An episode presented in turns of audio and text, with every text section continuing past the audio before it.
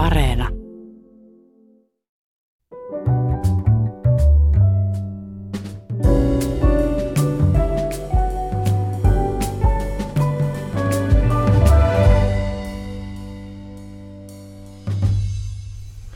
Hyvät ihmiset, ilmaston kannalta on ainakin laskennallisesti saman tekevää, missä päin maailmaa hiiliyhdisteitä vapautetaan ja missä päin maailmaa niitä vältetään tai sidotaan.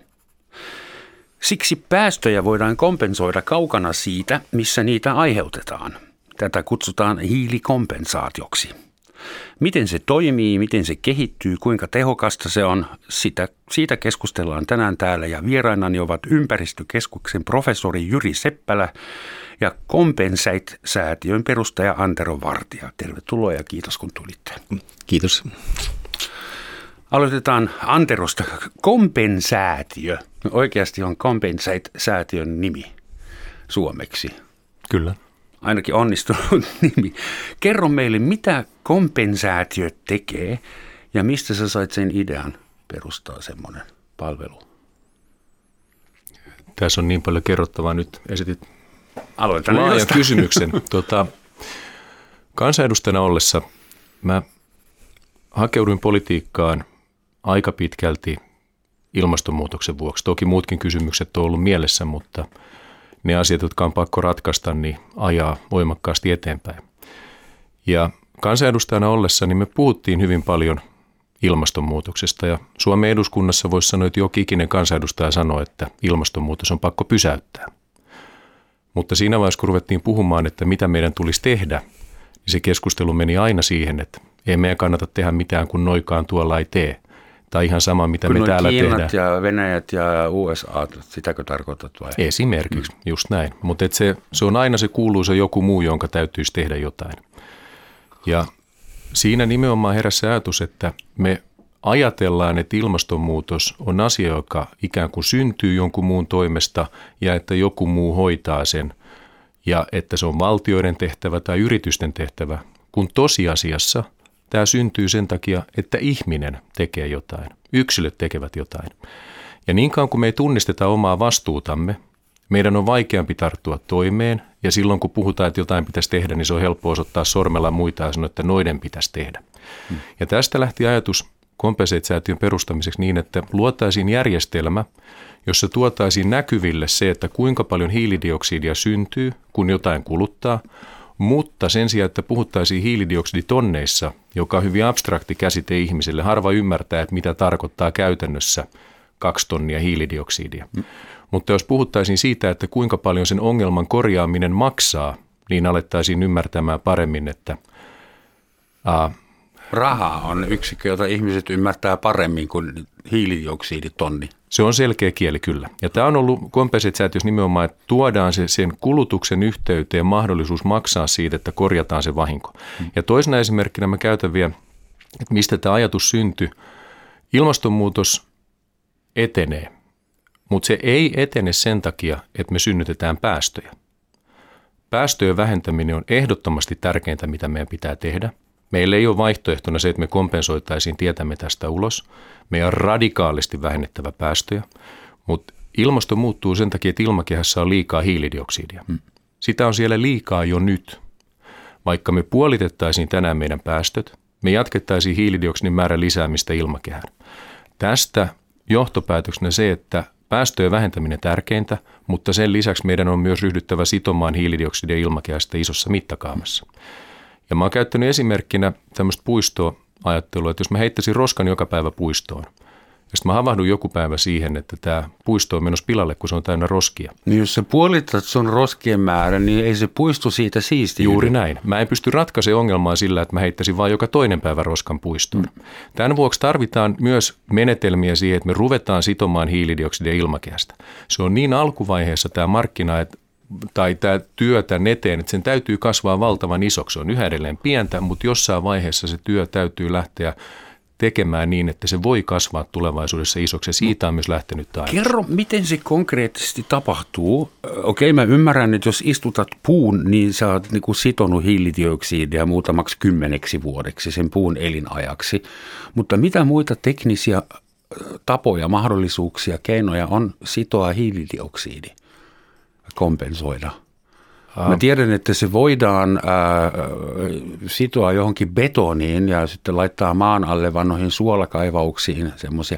Sitäkö se kompenseet säätiö tekee? Jos mä nyt ostan jonkun, jonkun hiilikompensoidun tuotteen, jonka kompensaatio menee sun säätiön kautta, niin millä tavalla se hiilidioksidi, jota mä oon mun ostoksilla aiheuttanut, häviää sitten ja mihin? Me emme itse tee hiilen sidontaa, vaan rakennetaan alustaa, jos vertais vaikka Airbnb esimerkiksi mm-hmm. esimerkkinä toimii, jossa ihmiset voi tarjota oman asuntonsa niin, että jos joku lähtee matkoille ja kaipaa asumusta, niin tämän Airbnb-alustan kautta voi löytää sen paikan, mihin mennä asumaan. Vastaavasti nämä asunnonomistajat voi tarjota silloin, kun heillä on asunnot vapaana, niin jollekin vuokrattavaksi. Ja pyritään nimenomaan rakentamaan luotettavaa järjestelmää niin, että toimijat, jotka haluaa sitoa hiilidioksidia, maksaa siitä, niin olisi paikka, josta sitä voi ostaa. Ja vastaavasti ne toimijat, jotka tekee hiilen sidontaa, mm. että me tarjotaan heille se mahdollisuus tarjota sitä meidän kautta taas näille kuluttajille. Se, mikä se tässä on keskeistä, Kyllä, mutta se mikä tässä on se kaikista tärkein elementti, mikä me tuodaan, on se, että täytyy ymmärtää, että mitä se hiilensidonta pitää sisällään, millä tavalla se tulee tehdä, että se on kyllin luotettavaa, tunnetaan ne projektit kyllin hyvin, mutta sen lisäksi hiilensidontaan esimerkiksi kun sitä tehdään luonnon parissa liittyy niin valtavia epävarmuuksia, että se ei riitä, että ostetaan vain nykyisten standardien mukaan näitä niin sanottuja päästövähennysyksiköitä, vaan on tehtävä merkittävä ylikompensaatio, on sidottava paljon enemmän kuin mitä markkinoilla sanotaan johtuen nimenomaan näistä epävarmuuksista. Ja sitten täytyy myös hajauttaa sitä riskiä, että jos päätetään, että tuolla on yksi projekti ja sitten ostetaan sieltä hiilensidontaa, niin mitä tapahtuu, jos se metsä vaikka, joka sinne on istutettu, palaakin pois? Tai mm. siellä tulee uusi Bolsonaro valtaa, joka päättää, että tehdään tästä soijapelto. Niin mm. tämän vuoksi sitä riskiä täytyy hajauttaa, täytyy tehdä paljon enemmän kuin vahinkoa on syntynyt ja täytyy tuntea, että mitä tehdään. Ja tämä kaikki pitäisi toteuttaa vielä niin, että se Vähän olisi, niin olisi läpinäkyvää jo. ja helposti saavutettavissa niille, jotka haluaa siitä hiilensidonnasta maksaa. Jyri, Syken puheenvuoro. Mikä on Suomen ympäristökeskuksen rooli hiilikompensaatiossa tai suhtautuminen siihen? No joo, Suomen ympäristökeskus on tutkimuslaitos, asiantuntijalaitos ja meidän tehtävä on tietenkin tuoda semmoista luotettavaa tietoa ensinnäkin siitä, että nämä hiilikompensaation kohteena olevat niin kuin erilaiset hankkeet pystyy tuottaa sitten semmoisia pysyviä päästövähennyksiä tai sitten hiilen, hiilen sidontaa. Ja olemme sitten muutenkin tukemassa lainsäädäntötyötä ja esimerkiksi tässä nyt hiilikompensaatiossa nyt puhuttaa aika paljon se, että, että selviävätkö nämä toimijat yksin tästä tai onko sitten tarvetta, että valtio tulisi jollain tavalla mukaan siihen ja sillä tavalla nyt tällä hetkellä myöskin selvennämme tätä maailmaa päättäjille ja myöskin toiminnan harjoittajille ja pyrimme sillä Ketkä tavalla. toimijat, anteeksi? Siis no ne, ne ihmiset, jotka harrastaa, jotka tekee sitä konkreettista kompensaatiota vai? Joo, ehkä tässä tapauksessa on nimenomaan äh, ne tahot, jotka tarjoavat näitä kompensaatiopalveluja. Mm. Koska he itse tietävät, että tähän on liittynyt tämmöisiä tiettyjä epäilyksiä ja sitten ehkä vähän tur, turhaakin sanotaan niin kuin vähättelyä niin varmaan kaikkien osapuolten kannalta on erittäin tärkeää, että pystytään selkeyttämään tätä maailmaa, varsinkin mm. näille, jotka myöskin ihan hyvää hyvyyttään tekevät tätä asiaa eteenpäin, niin heille on varmaan tärkeää, että he saavat tämmöisen niin kuin yleisen, sanotaan hyväksynnän asialle. Ja, ja tässä nyt on just se, että, että pyrittäisiin sitten ikään kuin vähentämään näitä epävarmuustekijöitä ja lisäämään sitä luotettavuutta. Ja tällä tavalla ne kuluttajat, yritykset, kunnat, mitkä tahot ne onkaan, jotka sitten haluaa kompensoida, niin pystyisivät sitten myöskin olla entistä varmempia, että, että he sinne mihin rahaa laittavat, niin sitten saavat sen vasteen, eli tässä tapauksessa sen päästövähennyksen, mitä varten he ovat sitten rahojaan käyttäneet. Mutta semmoisia teollisia standardia, iso standardia, DIN-standardia ei ole olemassa tälle kompensaatiobisnekselle vielä? Onko se vielä niin lasten kengissä? Että... No nyt pitää muistaa, että tämä kompensaatio on aika sanotaan laaja käsite ja on heti hyvä tuoda esiin, että tätä käsitettä käytetään sillä tavalla, että meillä on tämmöiset niin kuin vapaaehtoiset markkinat, josta varmaan nyt tänään ennen kaikkea puhutaan, ja sitten on myöskin lainsäädäntöön perustuvat markkinat, ja tästä on esimerkkinä EUn päästökauppa. Mm-hmm. Se periaatteessa lähtee ihan samalla tavalla liikkeelle, että, että on tietty teollisuusala ja energiatuottaja niin kuin, koko luokka, joka sitten, jos ei itse pysty niin kuin päästöjä vähentämään, niin hankkii joltain muulta, joka on pystynyt sitten ne päästövähennykset tekemään ja sillä mm. tavalla sitten pystyy myös sanomaan, että se oma toiminta on, on siinä kokonaisuudessa etenemässä niin kuin kohti vähähiilisyyttä. Mutta sitten meillä on tosiaan nämä vapaaehtoiset ja siihen liittyen on hyvin selkeät niin kuin säännöt olemassa. Sehän on kaiken perusta.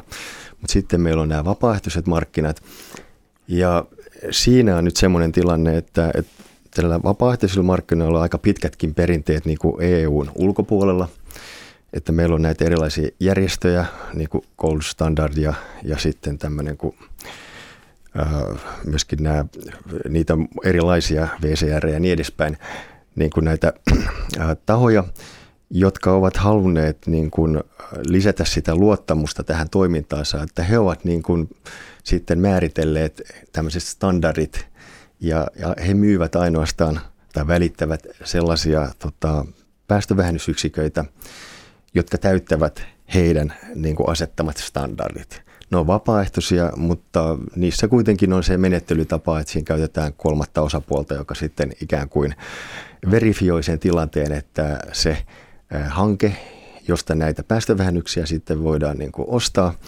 niin täyttää nämä kriteerit, jolla sitten voidaan sanoa, että se kuluttaja, yritys tai mikä tahansa taho, joka näitä ostaa näitä päästövähennyksiä, niin voi olla suhtko varmaa, että ne päästövähennykset on todellisia.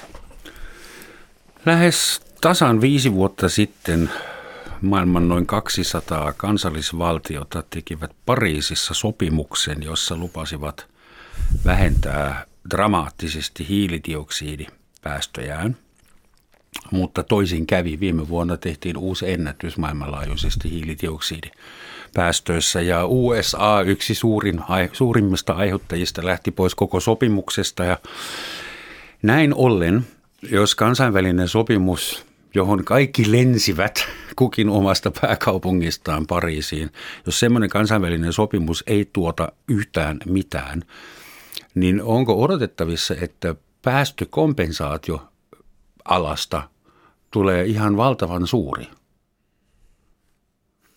Koska jos valtiot ei saa tehtyä pitäviä sopimuksia, niin ehkä jotkut firmat saavat sentään kompensoitua johonkin kellariin tai ylikompensoitua. Että, että onko tämä niinku tavallaan sysäys sun orastavalle bisnekselle, Antero, vai? Tota, Pariisin sopimus astuu vasta voimaan ja tota, näistä päästövähennysten tai näin. Me tarvitaan toimia joka tasolla. Me tarvitaan toimia yksilöiden tasolla, meidän täytyy ymmärtää se muutos ja kantaa paremmin vastuuta. Meidän täytyy tehdä se yritysten tasolla, meidän täytyy tehdä se valtioiden tasolla ja ylikansallisesti. Nämä kaikki on kytköksissä toisiinsa ennen kaikkea sitä kautta, että se on aina ihminen, joka toimii. Valtiot ei ole erillisiä yksiköitä, jotka toimis irti ihmisistä, vaan ne on yksilöt, jotka tekee niitä päätöksiä ja sopimuksia keskenään. Ja jotta näin voitaisiin toimia, niin heidän täytyy ajatella sillä tavalla, että tämmöinen sopimus tarvitaan, tämmöisiä toimia tarvitaan. Mm. Jotta tämä kaikki syntyisi, niin meidän on tarvinnut muuttaa sitä ajattelutapaa, millä me suhtaudutaan esimerkiksi ilmastonmuutokseen tai ylipäätään luonnon kestävyyteen. Ja tämän vuoksi tämä ajattelutavan muutos lähtee siitä, että kuinka me toimitaan keskenään ja havahdutaan siihen, että meillä on todellinen ongelma. Tämä ongelma on niin vakava, että meidän täytyy tämä ratkaista ja on meille paljon järkevämpää ratkaista tämä taloudellisesti myös ratkaista tämä kuin jättää ratkaisematta, mm. koska silloin se vasta meille maksaakin puhumattakaan siitä kärsimyksestä. Me tarvitaan toisen joka taso. Kompenseitissa meidän ajatus on se, että kun me tuodaan tämä näkyville ja esille ja ihmiset ymmärtää paremmin, että hei, tästä on syntynyt tämän verran päästöjä, mä voin maksaa siitä hiilen sidonnasta, siivota omat jälkeen, niin eikö tämä pitäisi olla ihan perusasia, että jos, jos, mä, jos mulla on vaikka oikeus lentää New Yorkiin lentokoneella, Eikö sen pitäisi olla ihan perusasia, että mä myös maksan siitä hiilen sidonnasta ja mä siivoon sotkuni, kun tiedetään kuinka paljon vahinkoa se maailmalle mm. aiheuttaa.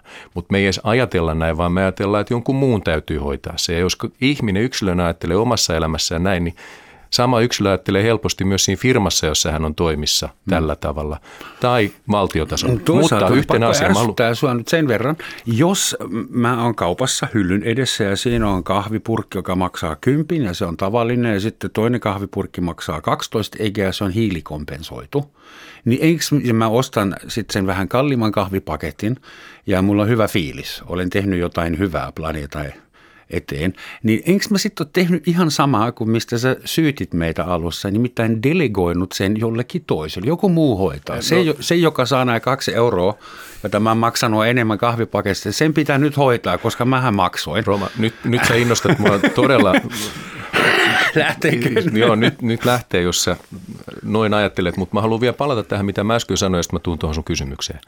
Syy, miksi mä koen, että tämä kompensaation merkitys me tuodaan ihmisille tämä näkyville ja ihmiset ymmärtää, että se johtaisi isompaan muutokseen, mutta loppupeleissä ei ole mitään mahdollisuutta, että me onnistuttaisiin ilmastonmuutoksen torjunnassa ilman velvoittavaa lainsäädäntöä. Ei ole mitään mahdollisuutta, että me tehtäisiin riittävästi toimia, jos ei siitä tehdä pakollista. Mutta jotta nämä päätökset tehtäisiin, niin ihmisten täytyy haluta niitä päätöksiä. Kun mm. me eletään demokratiassa, ihmiset äänestää valtaan omien arvojensa mukaan omia arvoja edustavia ihmisiä, mm. jolloin jos mä en ole yksilönä havahtunut siihen, että näiden asioiden eteen pitäisi tehdä jotain, niin mä helposti en myöskään äänestä semmoisia ihmisiä tekemään päätöksiä sen puolesta, puhumattakaan, että mä synnyttäisin painetta sinne päättäjien suuntaan. Toisaalta meidän ihmisten on havahduttava siihen, että meidän on ratkaistava tämä ongelma, meidän on kannettava vastuuta ja tämä vastuu kuuluu kaikille. Mitä tulee sitten taas tähän kysymykseen asioiden ulkoistamisesta, se, että joku muu hoitaa, että minä vaan maksan, niin Tämä on sitten taas markkinatalouden nerokkuus. Ajattele, jos sun pitäisi tehdä sun vaatteet itse, tuottaa sun ruoka itse, rakentaa sun talot itse, sun muuta. Eihän siinä ole mitään järkeä. Paljon kustannustehokkaampaa on se, että mä teen niitä töitä, mitä mä osaan hyvin, ansaitsen rahaa ja maksan jollekin myös hiilensidonnasta, joka tekee sen työn hyvin. Ja mielellään ansaitsee sitä rahaa. Jos olet turkistarhaaja tai joku muu paha lihan syöjä. No, mutta tähän tulee taas se regulaatio, että meidän täytyy pohtia, että mikä on oikea mikä on kestävää. Ja se on sitten taas, me ei voida vapaassa, mä en voi yksilönä kieltää, mutta sitten taas lainsäädännön kautta voidaan kieltää asioita, jotka ei ole meille hyväksi. Mä vielä sanoisin että Romanille, että tämä kahvipakettivertaus, että jos toinen maksaa 12 euroa ja toinen 10 euroa, niin tosiaan sen kahvipaketin niin hiilineutralointi ei kyllä maksa sitä kahta euroa. Ja siinä on sitten paljon muutakin ja voi yleensä ajatella, että jos maksaa vähän enemmän, niin todennäköisesti se on vähän muutenkin kestävämmin tehty ja otettu paremmin huomioon myöskin työntekijöiden niin kuin oikeudet ja niin edespäin. Että, ja sanoisinko näin, että kaikista näistä asioista pitäisi saada tämmöistä tiettyä läpinäkyvyyttä kuluttajille päin. Mutta palatakseni vielä tuohon isoon kuvaan, minkä nostit esiin, että kun Pariisin sopimus näyttää nyt kuitenkin johtaneen semmoiseen tilanteeseen, että maat ei ole kuitenkaan lähtenyt ihan toteuttamaan sitä ikään kuin luvattua ää, niin kuin polkua, jolla sitten saavutettaisiin sen puolentoista asteen tavoite. Pariisin sopis, sopimuksessa lähtökohtana oli se, että aluksi niin kuin maat ikään kuin itse hahmottelevat niitä polkuja, miten päästöjään saadaan alas. Ja, ja tosiaan meillä on tämä, tällä hetkellä semmoinen tilanne, että kun katsotaan kaikkien maiden lupaukset, niin mennään sinne kolmen asteen maailmaan. Mutta nyt pitää sanoa, että meillä on kuitenkin aika hieno tilanne siinä mielessä, että, että Kiina on lupautunut olemaan hiilineutraali 2060 ja EUkin sai viime perjantaina kiristyvän päästövähennystavoitteen vuoteen 2030, joka johdattelee sitten siihen meitä sinne EUn hiilineutraalisuuteen 2050 ja nyt USAn presidentinvaalitkin antaa toivoa, että USA palaa. Ja näkisin kuitenkin, että niin kuin Antarokin sanoi, että nämä päästövähennykset, ne on tietenkin semmoinen ja asia, joka, joka sitten tulee meidät niin kuin viemään siihen toivottuun lopputulokseen tai ei. Että nämä, nämä kompensaatiot, ne on niin kuin osa, niin kuin voi olla osa tätä ratkaisua. Mm-hmm. Ja tota, osa siinä on varmaan, että perustuu näihin tämmöisiin niin kuin päästökauppatapaisiin juttuihin, mutta sitten nämä vapaaehtoiset toiminnat, niin niillä on varmasti oma sijansa ja, ja sanotaan näin, että mitä Antero perään kuuluttaa, että, että näiden hintojen kautta sitten omalla tavallaan niin kuin, tai sanotaan näin, että näiden kompensaatioasioiden kautta niin se yritysmaailma varsinkin niin kuin lähti siihen mukaan ja kuluttajat kiinnostuisi myös semmoisista tuotteista, joilla on tämä sanotaan tämmöinen hiilineutraalisuusleima, niin omalla tavallaan niin kuin sysää tätä liikkeelle, tätä isoa muutosta, mutta nämä on niin kuin täydentäviä. Mutta sanoisin näin, että kuitenkin näiden kompensaatioiden suhteen siinä on hyvin paljon semmoisia asioita, että niitä joutuu sitten niin kuin miettimään, että miten ne pelaa nämä järjestelmät yhteen, että se ei ole ihan helppo asia. Tällä hetkellä näitä päästövähennyspalveluita on ilmeisesti tarjolla paljon enemmän kuin mitä niillä on kysyntää vielä.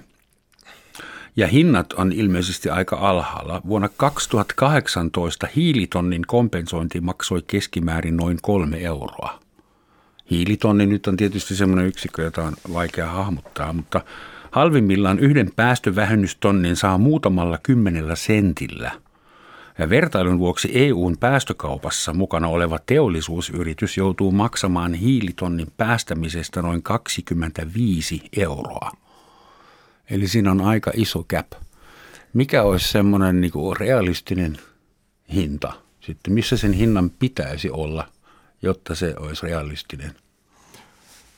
Tota, Mä palaan siihen äskeiseen kysymykseen ja tuun sitten tähän, minkä nyt esität, että minkälainen tulevaisuus päästökompensaatio markkinalla on, niin sen koko luokka muistaakseni vuonna 2018 on noin 300 miljoonaa globaalisti. Globaalisti? Niin, 300 joka, miljoonaa? Joka tarkoittaa, että se ei, ei ole yhtään mitään. mitään. Joo. Mutta tuossa Englannin keskuspankin entinen pääjohtaja, hän on läpivienyt tämmöistä projektia, jossa nimenomaan pitäisi synnyttää tämä hiilensidonnan markkina – ja he sanoivat, että sen pitää kasvaa 50-100 miljardiin vuositasolla. Ja silloin me ruvetaan puhumaan jo hmm. vaikuttavammasta mittakaavasta. Edelleen sanon, että päästökompensaatio ei ole tie ulos ilmastonmuutoksesta, vaan se päästövähennys, mutta tämä on yksi työkalu, mitä tarvitaan. Anteeksi, mikä motivoi yrityksiä hankkimaan tuotteilleen tai palveluilleen sen kompensaatioleiman? Onko se niin kuin imago-kysymys? Se on ihmisten kasvava tiedostaminen. Tällä hetkellä sillä saa kilpailuetua, että voi osoittaa, että toimitaan vastuullisesti tulevaisuuden maailmassa toivottavasti niin, että yritys ei voi pärjätä kilpailussa ollenkaan, kun ihmiset edellyttää sitä, että asiat on vastuullisesti toteutettu. No, tähän sun edelliseen kysymykseen, toistatko sen? Raha. Raha, niin että mitä sen pitäisi maksaa. Niin tämä on just, mikä olisi realistinen hinta? Tämä, tämä on nimenomaan se ongelma, että päästövähennysyksikkö, eli hiilidioksiditonni, mitä kompensoidaan, ne projektit on niin erilaisia, ne ei ole yhteismitallistettuja. On selvää, että jos jokin maksaa muutama kymmenen senttiä per hiilidioksiditonni, niin se ei varmasti toimi niin hyvin kuin sanotaan. Vastaavasti tuolta voi ostaa hiilensinontaa lähes tuhannella eurolla tonni, mutta se ei ole välttämättä rahojen järkevää käyttöä, vaan se totuus löytyy jostain sieltä välistä. Ja tämä on mitä me kompenseitilla nimenomaan tehdään, että me rakennetaan siitä mahdollisimman luotettava – portfolio läpinäkyvästi. Vähän niin kuin, vähän niin kuin osakeportfolio, Juuri näin. just sanoin. Just näin, high risk tiedetään, että mitä ostetaan, koska niin helposti tuolla käy silleen, että joku yritys, joka ei tunne toimialaa, päättää, että hei nyt meidän täytyy kompensoida meidän päästöt, menee ja ostaa jotain ja tietämättään on syyllistynyt siinä viherpesuun. Meillä hinta on 28 euroa tonni, paljon enemmän kuin alalla keskimäärin, johtuen siitä me tehdään se mittava ylikompensaatio, ja me ei osteta niistä edullisimmista kohteista, koska ne ei ole meidän mielestä missään nimessä kyllä luotettavia. Okay. Voisin vielä sanoa tähän hinta-asiaan, niin aika olennainen on tietenkin se, että nämä halvat hinnat löytyy niin kuin EUn ulkopuolelta, lähinnä tuolta kehitysmaista. Mm-hmm. Ja heillähän ei ole ollut vielä oikeastaan semmoista selkeää päästövähennys tavoitettakaan, vaan globaalisti on ajateltu näin, että nämä köyhät maat voi vielä vähän rikastua ja käyttävät hyvin yleisesti niin fossiilista polttoainetta. Kiinalla nyt on uusi päästövähennystavoite ja erittäin raju semmoinen. Joo, no Toivottavasti no, ki- pitävät kiinni. Kiinahan vielä joissain tilanteessa pitää itseään kehitysmaana, mutta me ymmärretään, että se ei ole enää sitä. Mutta, mutta lähtökohtana on se, että nyt tämän Pariisin sopimuksen kautta niin pikkuhiljaa nämä muutkin maailman maat tulee tähän mukaan. Ja ihan selvää, että ne päästövähennykset nyt tällä hetkellä on, on todella edullisia tämmöisistä maista, jotka ei oikeastaan käytännössä lähtenyt vielä tähän niin päästövähennysasiaan. Ja miksi näin? Se johtuu ihan siitä, että jos me katsotaan ihan historiallista niin kuin tilannetta, että kuinka paljon esimerkiksi teollisuusmaat ovat historia-aikana päästäneet tuonne taivaalle niitä fossiilisia polttoaineita ja itse synnyttäneet sen ongelman, niin nyt myöskin ihan YK on ilmastosopimuskin velvoittaa nimenomaan, että rikkaat maat toimivat nyt tässä esimerkin näyttäjänä ja kääntävät tämän muutoksen. Hmm. Ja siinä mielessä, kun me palataan sitten tänne EUn alueelle Ja sitten vielä tähän Suomeen, koska meillä Suomessakin nyt on näitä kotimaisia kompensaatiotoimijoita, niin jos me katsotaan niin kuin näiden tarjoamien niin kuin päästövähennysyksiköiden hintaa, niin näyttää olevan, että se on edelleenkin vähän alhaisempi kuin EUn päästöoikeuden hinta. Eli se on jossain parinkymmenen euron kohdalla.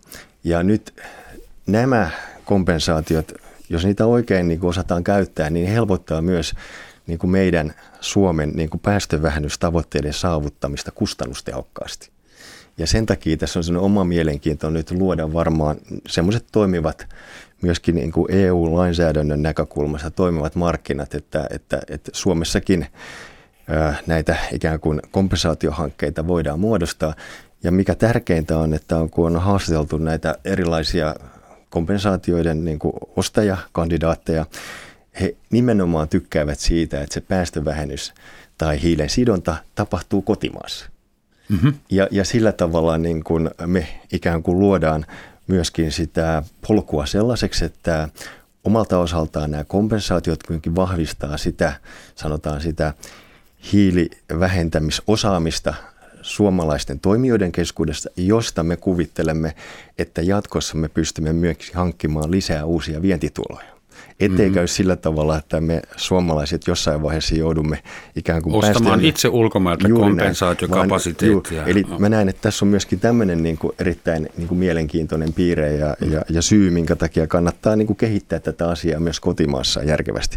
Mutta se on ihan selvää, että se, joka haluaa päästä niin kuin halvalla liikkeelle, niin saa niitä ikään kuin – verifioituja päästövähennysyksiköitä ostamalla niitä ulkomaalaisista kohteista ja nimenomaan EU-ulkopuolella. Ilmeisesti lähes mitä tahansa tuotetta tai palvelua voidaan myydä hiilikompensoituna. Itse törmäsin jopa siihen, että Pornhub-niminen netti- ja opetusvideopalvelu väittää, että se on hiilikompensoitu ja että teen hyvää työtä ympäristön eteen. Mutta onko semmoisia firmoja, tuotteita, valmistajia, jotka ensimmäisenä ryntäävät, ryntäävät kompensoimaan hiilipäästöt? Onko se esimerkiksi ruokateollisuus ensimmäisenä vai ketkä ovat, olivat ensimmäiset asiakkaat tai ovat tärkeimmät asiakkaat? Vai onko se ihan random? Kuka haluaa sen leiman, että hiili kompensoituu? Tota, mä sanoisin näin, että niin kuin Antero tuossa sanoi, että tietenkin yritykset, ainakin tietyt yritykset, jotka haluaa toimia vastuullisesti ja näkee, että heidän tuotteilla on semmoinen mahdollisuus näissä markkinoissa niin kuin saada parempaa asemaa, että, että he pystyvät osoittamaan, että heidän tuotteensa on sanotaan ilmastomielessä vastuullisesti tehty, niin heillehän on varmaan tämmöinen intressi saada tämmöinen kompensoitu tuoteleima, koska he odottavat, että on tietty joukko kuitenkin kuluttajia tai muita ostajia, jotka ovat kiinnostuneita tämmöistä vastuullisista Tätä mä tarkoitan. Mä voisin kuvitella, että esimerkiksi, että lasten lapaset ja kuulalaakeri, niin se, onko se kuulalaakeri, sen valmistajilla ei ole ehkä niin tärkeää, että se kuulalaakeri on hiilikompensoitu, mutta joulumarkkinointikampanjassa se nämä lapaset, se voi olla hyvinkin tärkeä ominaisuus niille ja mahdollisille isille tai äidille ostajana. No, Sitä mä tarkoitan, että onko tiettyjä tuoteryhmiä, palveluryhmiä, jotka, no, jotka kaipaa tätä eniten? Mä vielä sanoisin näin, että tässä on tärkeää huomata, että ne kuulolaakeritkin niillä saattaa olla... Niiden niitä, pitäisi itse asiassa vasta olla hiilikompensoituja. Koska tässä on semmoinen juttu, että yleensä kun tuote on sitten niin kuin sanotaan hiilikompensoitu, niin sitä varten siihen tuotteeseen on sitten laskettu koko sen elinkaariajalta ne kasvihuonekaasupäästöt ja siellä on mukana myöskin eri alihankkijat. Mm-hmm. Ja tavallaan niiden päästöt on mukana. Saattaa olla, että nämä yritykset, jotka toimii vastuullisesti, niin edellyttää myös heidän alihankkijoiltaan sitä, että heidän niin kuin käyttämät nämä tuotteet siinä omassa valmistuksessa mitkä ne ostaa ulkopuolisilta, niin ovat myös varsin vähäpäästöisiä, koska sitä kautta se lopullinen tuote saavuttaa sen, sanotaan hiilineutraalisuusstatuksensa niin kuin halvemmalla, koska ne loput pitää sitten ikään kuin hyvittää ostamalla niitä hiilikompensaatiota, niitä päästöjä, mitkä vielä on ikään kuin tuotteessa jäljellä. Mutta sä sanot, että saattaa olla, että valmistaja Joo, vaatii ei, koko ei, hankintaketjulta. Kaikki, ei kaikki niin. välttämättä. Joskus voi olla sillä tavalla, että silti vaikka tota, hakee sitä hiili sanotaan neutraalisuuden statusta, niin ostaa niitä sanotaan panoksia sieltä täältä markkinoilta, eikä niitä pysty tarkkaan ottaen sitten verifioimaan, mutta kuitenkin niissä laskelmissa periaatteellisella tasolla kuitenkin kaikki nämä panokset sitten lasketaan niiden todellisten ikään kuin päästöjen osalta ja sillä tavalla sitten saadaan siihen tuotteelle se hiilijalanjälki ja tällä tavalla toimitaan. Hyvät ihmiset, Tämä on Yle Radio 1, Romansatsin maammikirja ja tänään täällä puhutaan hiilikompensaatiosta ja mulla on studiona vieraina ympäristökeskuksen professori Jyri Seppälä ja Compensate-säätiön perustaja Antero Vartija. Tämä on hyvä kysymys, että mitkä yritykset yleensä kompensoi missä tuotteissa tai mikä sen hiilikompensaation hinnan tulisi olla. Mutta tota, pakitetaan vielä taaksepäin itse siihen ajattelutapaa. Tämä nyt siltä ajalta, kun syntyi idea kompenseitista, niin – Mä istuin talousvaliokunnassa eduskunnassa ollessa ja siellä me puhuttiin paljon energiakysymyksistä ja energiakysymysten myötä myös ilmastopolitiikasta. Ja pohdin niihin aikoihin sitä, että jos, jos mä olisin kotona ja mulla kaatuisi lasi piimää pöydälle, niin mä ymmärrän, että mä siivoon sen itse. Tai jos mä en sitä saa aikaiseksi, niin sitten mä Pyydät pyytäisin jonkun mm. tulemaan siivoamaan. Mutta mä en jäisi tuijottamaan sitä pöydälle kaatamaani piimää miettien, että tässä on piimää pöydällä. Miksei kukaan tee mitään? Mm. Missä kaikki poliitikot on? Täällä on piimää pöydällä, se aiheuttaa vahinkoa, miksei kukaan tee mitään. Mm. Ja tämä on mun mielestä se absurdius koko tässä ilmastokeskustelussa, että me ei tunnisteta sitä omaa vastuutamme. Sen pitäisi olla ilmiselvästi osa kaikkea toimintaa, että jos mä lisään hiilidioksidin määrää ilmakehässä, ja meillä on olemassa keinoja, joilla sitä voidaan siellä, sieltä sitoa, niin eikö sen tulisi olla kaiken toiminnan lähtökohta, että ei aiheuteta vahinkoa, ja jos sitä on syntynyt ja se tunnistetaan, niin ei ainakaan oleteta, että joku muu sen sitten hoitaa. Se hiilidioksiditonni hinnaksi tulisi muodostua se, mitä se on, järjestelmässä, jossa aina kun syntyy päästöjä, maksettaisiin siitä, että sidottaisiin vähintään saman verran. Ja vastaavasti mukana tässä järjestelmässä tulisi olla kaikkien toimialojen. Ei silloin väliä, että syntyisi ne päästöt lasten lapasista vai kuulalaakereista. Hiilidioksidi ilmakehässä on hiilidioksidia ilmakehässä riippumatta siitä, että mistä lähteestä se on syntynyt. Tämä meidän ihmiskunta, tämä sivilisaatio on rakentunut olosuhteiden varaan, joiden tulisi olla mahdollisimman pysyviä. Me ei pysytä kasassa, jos meille tulee yllättäviä kuivuuksia tai tulvia niin, että ihmiset lähtee liikkeelle. Me ollaan nähty, mitä tapahtui Euroopassa 2015, kun tänne tuli vähän reilu miljoona ihmistä. Mitä tapahtuu, jos meille tulee Eurooppaan vuosittain 5 miljoonaa ihmistä? Tämä arvot kovenee, me ruvetaan rettelöimään, meistä tulee vihasia, tämä järjestelmä ei pysy kasassa. Älä sinä nyt rettele. Sitä mä vaan mietin, jos Mä näen jotain kyynistä epäbalanssia siinä, että joku Bolsonaro polttaa siellä Amazonas sademetsät saadakseen lisää tilaa karjalle – ja täällä Suomessa jotkut kiltit ihmiset istuttavat sitten kivoja pieniä mäntyjä ja muita puita kompensoidakseen sitä suurta syntiä. Sä sanot, että okei, hiilidioksidi on hiilidioksidia. Se ei ole norjalaista, eikä brasilialaista, eikä kiinalaista ja se liikkuu koko planeetan ympärille – aika nopeastikin, mutta silti kaikkea ei voi kompensoida. Ei voi, mutta tämä on, tämä on Roma nyt esimerkki siitä keskustelusta, mitä me käytiin eduskunnassa viime kauden jatkuvasti. Sanottiin, että ei ole mitään järkeä tehdä kuin Bolsonaro kuitenkin.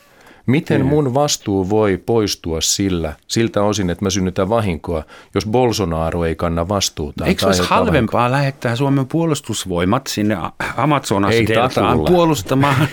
ei ole halvempaa. Meidän, no ei tietenkään, sitä paitsi se olisi varmaan epäkäytännöllistä kyllä, saattaisi jopa hävitä. Eikö, mutta sitä mä vaan tarkoitan, että ää, me voidaan kompensoida hiilidioksidia, mutta se on hyvin yksinkertainen kemiallinen aine. Sitten siihen liittyy vielä esimerkiksi, jos istutetaan kompensaatiometsiä, niin minkä näköinen biodiversiteetti ja eläin- ja sienikunta näissä metsissä sitten on verrattuna johonkin luonnonmetsään. Sitä mutta tämänkin voi tehdä monella no. eri tavalla ja tässä Jyri, jos kuka osaa tämän asian. Niin Tee san... jotain, Jyri. No ensinnäkin tähän metsävertaukseen, niin näissä, ainakin näissä vapaaehtoisissa kansainvälisissä hiilikompensaatiostandardeissa on myöskin kriteereitä sen suhteen, että silloin kun on tämmöinen maankäytännöllinen, maankäyttöön liittyvä kompensaatio, esimerkiksi metsiin liittyvän, niin otetaan huomioon myös tämmöiset monimuotoisuusvaikutukset sun muut. Et siinä mielessä niin se on vähän laajempikin kuin pelkästään niin kuin hiili, mm. hiilikompensaatioasia.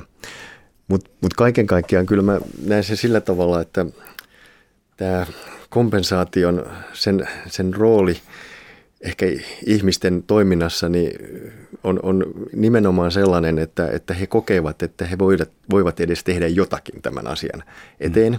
että tälläkin on tärkeä arvo. Ja, ja silloin tietenkin ihmisillä syntyy se näkemys, että he haluavat olla myöskin varmoja, että se, mihin he ovat rahaa laittaneet, niin synnyttää sen tarvittavan päästövähennyksen.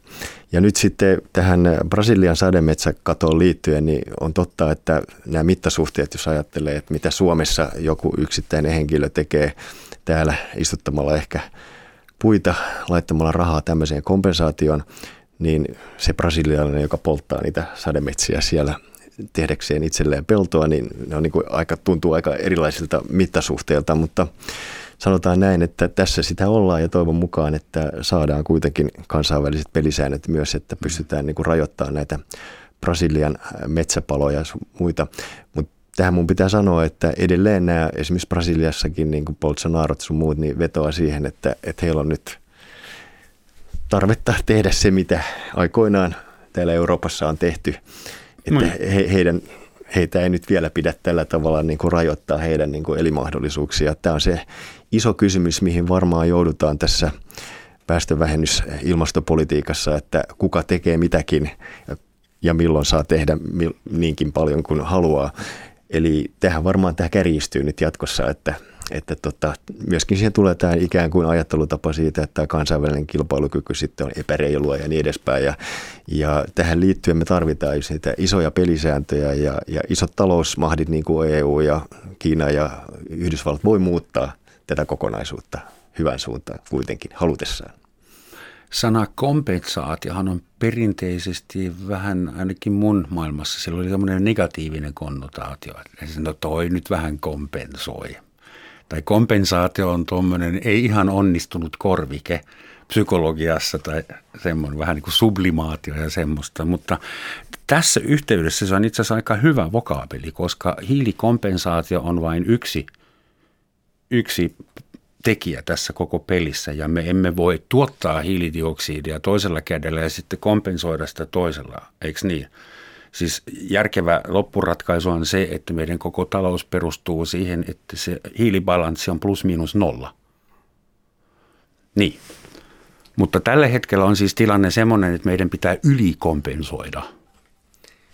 Ja kuinka tehokasta se on? Kuinka paljon me saadaan sitä hiilidioksidia tai näitä muita hiiliyhdisteitä pois ilmakehästä, kun samalla laitetaan ennätysmäärä – Eli kuinka suuri impakti tällä voi olla tällä toimenpiteellä?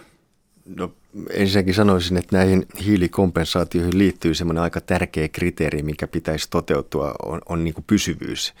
Ja sillä tarkoitetaan sitä, että, että siitä päästövähennyksestä tai hiilen sidonnasta, mistä on maksettu, niin se hiili pitää olla pois sieltä ilmakehästä. Forever. Vähintään sata vuotta. Okay. Ja nyt tässä on se ongelma, että välttämättä kaikki nämä toimijat, jotka nyt esimerkiksi markkinoivat niitä omia hankkeitaan tässä hiilikompensaatio alla, niin ei ole ehkä ymmärtänyt sitä, että, että se pitää olla niin pitkään se hiili pois. Ja tämä on ehkä se ongelma silloin, kun meillä on nämä maankäyttöalueen niin kuin hiilikompensaatiokohteet, esimerkiksi metsitys niin siinä saattaa olla sillä tavalla, että joku joutomaa, kun sitä metsitetään, niin, niin se tosiaan se metsä sitten sitoaa ne hiilet ilmakehästä, mutta kunnes jos se, se sitten poltetaan. Joutuu, joo, kunnes se poltetaan tai sitten tota, muuten otetaan talouskäyttöön. Ja yleensä se rotaatio näillä puilla on todella paljon lyhkäisempi kuin se sata vuotta. Hmm. Ja eli, eli tässä tulee niin kuin tämmöisiä ongelmia, että mitkä on ne laskentasäännöt, millä sitten loppujen lopuksi niin kuin tavallaan sitten arvioidaan se hiilikompensaation suuruus. Eli tässä on tämmöisiä paljon just tämmöisiä asioita, mitkä vaatii sitten myöskin selventämistä myöskin näille toimijoiden suuntaan, mutta myös se, että pystytään niin kuin luomaan sille alalle sitten selkeät pelisäännöt. Ja kun he pysyvät niissä pelisäännöissä, niin, niin myöskin kuluttajat ja yritykset, jotka näitä kompensaatioita hankkii, niin tietää, että asia on kunnossa. Millaisia selkeitä pelisääntöjä sinä esimerkiksi kaipaisit? Sä oot sen rahankeräysluvan kanssa jo törmännyt sääntö Suomeen kerran säätiöisi kanssa, mutta siis mitä sä itse kaipaisit? Millaisia sääntöjä, millainen käsikirja pitäisi hiilikompensoijilla olla? Jyri osaa vastata tähän kysymykseen paljon mua paremmin, mutta yleisesti ottaen niin me tarvitaan pelisäännöt sille, että mikä kelpaa hiilikompensaatioksi ja mikä ei. Ja niitä pitäisi tarkentaa, niitä pitäisi tiukentaa. Että nämä nykyiset standardit, joihin nojataan paljon, just gold standard ja verran, jotka Jyri aiemmin mainitsi, niin kun me ollaan näihin yksittäisiin projekteihin sit pureuduttu kunnolla, niin vain pieni murtoosa niistä täyttää meidän kriteerit niin, että me koetaan, että se on kyllin hyvin tehty. Ja usein siinä ongelmana on se, että nämä projektit lupaa tai sanoo sitovansa hiilidioksidi paljon enemmän kuin ne tosiasiassa tekee. Mm. Jolloin ongelma ei ole se, etteikö se projekti itsessään voisi olla hyvä – mutta haasteeksi tulee se, että se lupaa tekevänsä enemmän kuin se tosiasiassa tekee. Ja silloin, jos siihen käytetään resursseja, ne resurssit on pois jostain muualta, varsinkin jos maksetaan siitä hiileisidonnasta siellä. Ja ajatellaan, että nyt meidän ei tarvitse vähentää näitä päästöjä niin paljon, niin se saattaa olla ilmaston kannalta Eli sä kaipat standardeja. Me tarvitaan ikään kuin se, miten mä näen tämän, niin standardi näiden nykyisten yläpuolelle vielä, joka on kyllin luotettava – ja läpinäkyvä, mutta myös joka mahdollistaa sen, että yhteismitallistetaan näitä erilaisia projekteja. Kun ajatellaan vaikka yritystä, joka päättää ryhtyä kompensoimaan päästöjään, siellä ei ole tai on poikkeuksellista, jos siellä on riittävä osaaminen siihen, että oikeasti ymmärretään, että mistä se hiilensanota ostetaan, mitä kaikkea se pitää sisällään, mitkä kaikki muut vaikutukset sillä voi olla ja onko se data, mitä sieltä on saatu luotettavaa. Mm. Eli siihen tarvitaan luotettavia välikäsiä. Nämä yritykset ei sitä itse pysty tekemään. Vastaavasti, kun ne ei tiedä, mitä ne ostaa, niin markkinoille tulee helposti toimijoita, jotka myy niille ihan mitä sattuu, kun mm. kauppa käy ja ne tekee sillä rahaa.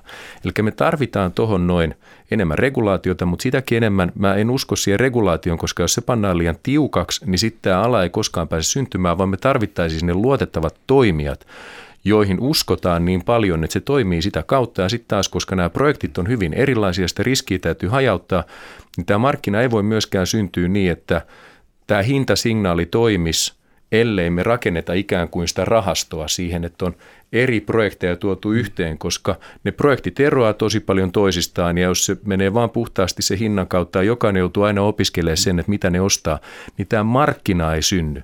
Ja ilman markkinaa ei voi koskaan kasvaa riittävän isoon mittakaavaan. Joo, mä näkisin kanssa, että koko alalle on hirveän tärkeää, että, että nämä pelisäännöt on selkeät. Ja yksi jos ajattelee esimerkiksi kotimaisia toimijoita, niin yksi varmaan sellainen iso juttu, että olisi joku esimerkiksi rekisteri, josta näkyisi, että minkälaisia päästökompensaatioita sitten kukin yritys niin kuin sitten välittää tai sitten itse on synnyttänyt. Ja siellä on selvästi näkyvissä myös, että täyttävätkö ne tai mitä standardia he pyrkivät noudattaa. Ja sitten, että kuinka ne eri esimerkiksi standardiosa-alueet on niin kuin sitten hoidettu. Ja meillä pitäisi olla joku tarkastaja, joka käy näissä no. paikoissa ja ottaa selvää, että sidotaanko siellä todella niin paljon hiiltä kuin mitä väitetään. Joo, no tämähän niin? on juuri näin, että standardissahan se lähtökohta on se, että, että nimenomaan silloin kun joku ajattelee, että tämä hanke voisi sopia tähän kompensaatiohommaan, niin joku käy katsomassa, että se täyttää standardin piirteet. Sitten kun se hanke on toteutettu, niin sitten vielä niin kuin käydään verifioimassa se, että ne päästövähennykset – mitä sieltä on tulossa, niin on todellakin sitä, mitä on luvattu.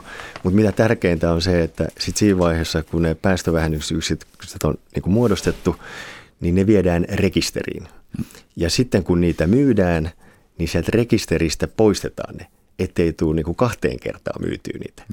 Eli tavallaan tämmöinen eliminointi on hirveän tärkeää. Eli tämä koko ketju pitää olla kunnossa ja olisi hirveän tärkeää, että, että kuluttajat ainakin halutessaan näkee – että millä tavalla eri toimijat ikään kuin täyttää nämä hyvät käytänteet, mitkä tällä hetkellä on varsin hyvin mun mielestä noissa vapaaehtoisissa markkinoissa kuitenkin pystytty luomaan. Ja, ja, tämmöistä niin kuin avoimuutta ja rehellisyyttä, niin kuin mun mielestä Antero sanoi erittäin hyvin, että tarvitaan hyviä toimijoita. Hmm.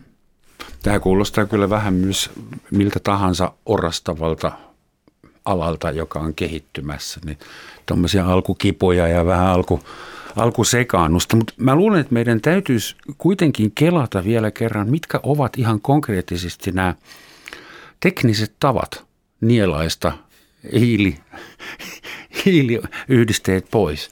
Eli siis minkä tahansa kasvin istuttaminen toimii, koska kasvit hengittää sitä hiilidioksidia. Eikö niin? Suurin piirtein. No varmaan on tehokkaampia kasveja, vähemmän tehokkaita. Ja sitten on yksi mahdollisuus sitoa se betoniin. Vai mitä muita, miten hiilidioksidista pääsee eroon, paitsi että lopettaa hengittämisen? Niin, vielä sanoisin, että tässä kompensaatiossa on kaksi puolta. Että siihen kompensaatioon voi sisällyttää myöskin nopeutettuja päästövähennystoimenpiteitä, joista maksetaan, että on pystytty niin kuin, esimerkiksi turvepellot, joita Suomessa on paljon. Jos niistä pystyttäisiin... Niin no ei te- enää niin paljon. Mutta on niitä vielä aika paljon, niistä tulee paljon päästöjä. Jos niissä esimerkiksi pystyttäisiin tehdä sellaisia toimenpiteitä, jolla kun vähennetään sen hiilen karkaamista, niin se olisi myöskin kompensaation piiri. Mutta mm. sitten meillä on niin kuin tämmöiset, että, että pyritään niin kuin sitomaan sitä hiilidioksidia jo siinä tilanteessa, kun se on siellä taivaalla. Ja silloin tulee esimerkiksi kasvillisuus mieleen. Mutta siinä ongelmana on sitten aina silloin, kun meillä on niin kuin kasvillisuudesta kysymys, on se, että siinä on pelko, että se voi joskus sitten tulevaisuudessa vapautua uudestaan. Ja jos ei se ole riittävän kauan niin kuin pois, niin silloin se ei enää niin kuin ilmastomielessä palvele sitä tarkoitusta. Mutta sitten meillä on vielä semmoinen juttu, mitä ei vielä kunnolla otettu käyttöön, mutta voi olla, että se kuuluu tähän kompensaation piiriin, on nämä tekniset niin kuin hiilinielut.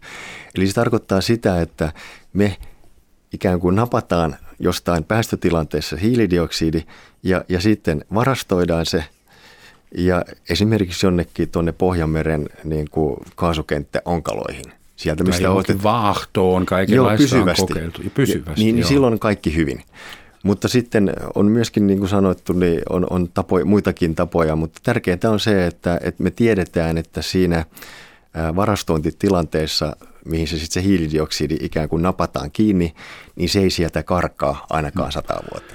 On olemassa niin sanottuja suljettuja kompensaatioprosesseja ja avoimia. Ja suljettu kompensaatioprosessi on semmoinen, jossa se kaasu sidotaan johonkin kiinteään aineeseen ja pannaan maan alle ikuisiksi ajoksi eikä se sieltä palaa. Ja sitten tuommoinen avoin kompensaatioprosessi on sellainen, joka toimii kasvistun biologian Joo. kautta, jossa se pysyy sidottuna 50, 100, 150 vuotta ja vapautuu sitten jollain tavalla uudestaan. Siinä on se ero. Ja sitten on vielä tuommoinen syklinen prosessi, josta se hiilidioksidi napataan ilmakehästä, käytetään polttoaineena ja päästetään saman tien takaisin. Vähän haisivampana ja, ja lämpimämpänä Me puhutaan koko ajan hiiliyhdisteistä, mutta sivistynyt ihminen tietää, että lehmän pierut sisältävät metaania ja se on vielä paljon pahempi ilmastokaasu niin. kuin, kuin hiili. Niin kompensoidaanko muitakin ilmastokaasuja vai? No, nimenomaan Voiko ostaa tässä... metaanikompensaatio niin. erikseen ja butaani ja propaani? Joo, nyt, nyt mun pitää sanoa heti, että tämä hiili termi on vain sen takia, että se jotenkin on niin kuin helppo, helppo niin kuin sanotaan ilmaista. ilmaista. Kyse on siitä, että koko aika tässä hiilikompensaatiossa kaikki nämä varsinaiset kasvihuonekaasut mukana. Ja, ja tavallaan sitten, kun käytetään tämä hiili, sanotaan päästövähennysyksikköä, niin kysymys on siitä, että nämä muut kasvihuonekaasut, esimerkiksi metaani, dityppioksidi, myöskin erilaiset niin kuin otsonia tuhoavat kaasut, jotka kuuluu näihin kasvihuonekaasuihin, ne muutetaan hiilidioksidin kanssa niin kuin ekivalenteiksi tietyillä kertoimilla. Siten me voidaan puhua sitten ikään kuin hiilipäästöistä. Eli yksi hiilitonni koostuu itse asiassa aika monesta erilaisista niin, tarvittaessa tai sanotaan halutessaan, niin siihen voi sisällyttää näitä muita kasvihuonekaasupäästöjä. Ne on muutettu sillä tavalla niin kuin yhteismitallisiksi, voidaan puhua okay. sitten hiilitonnista.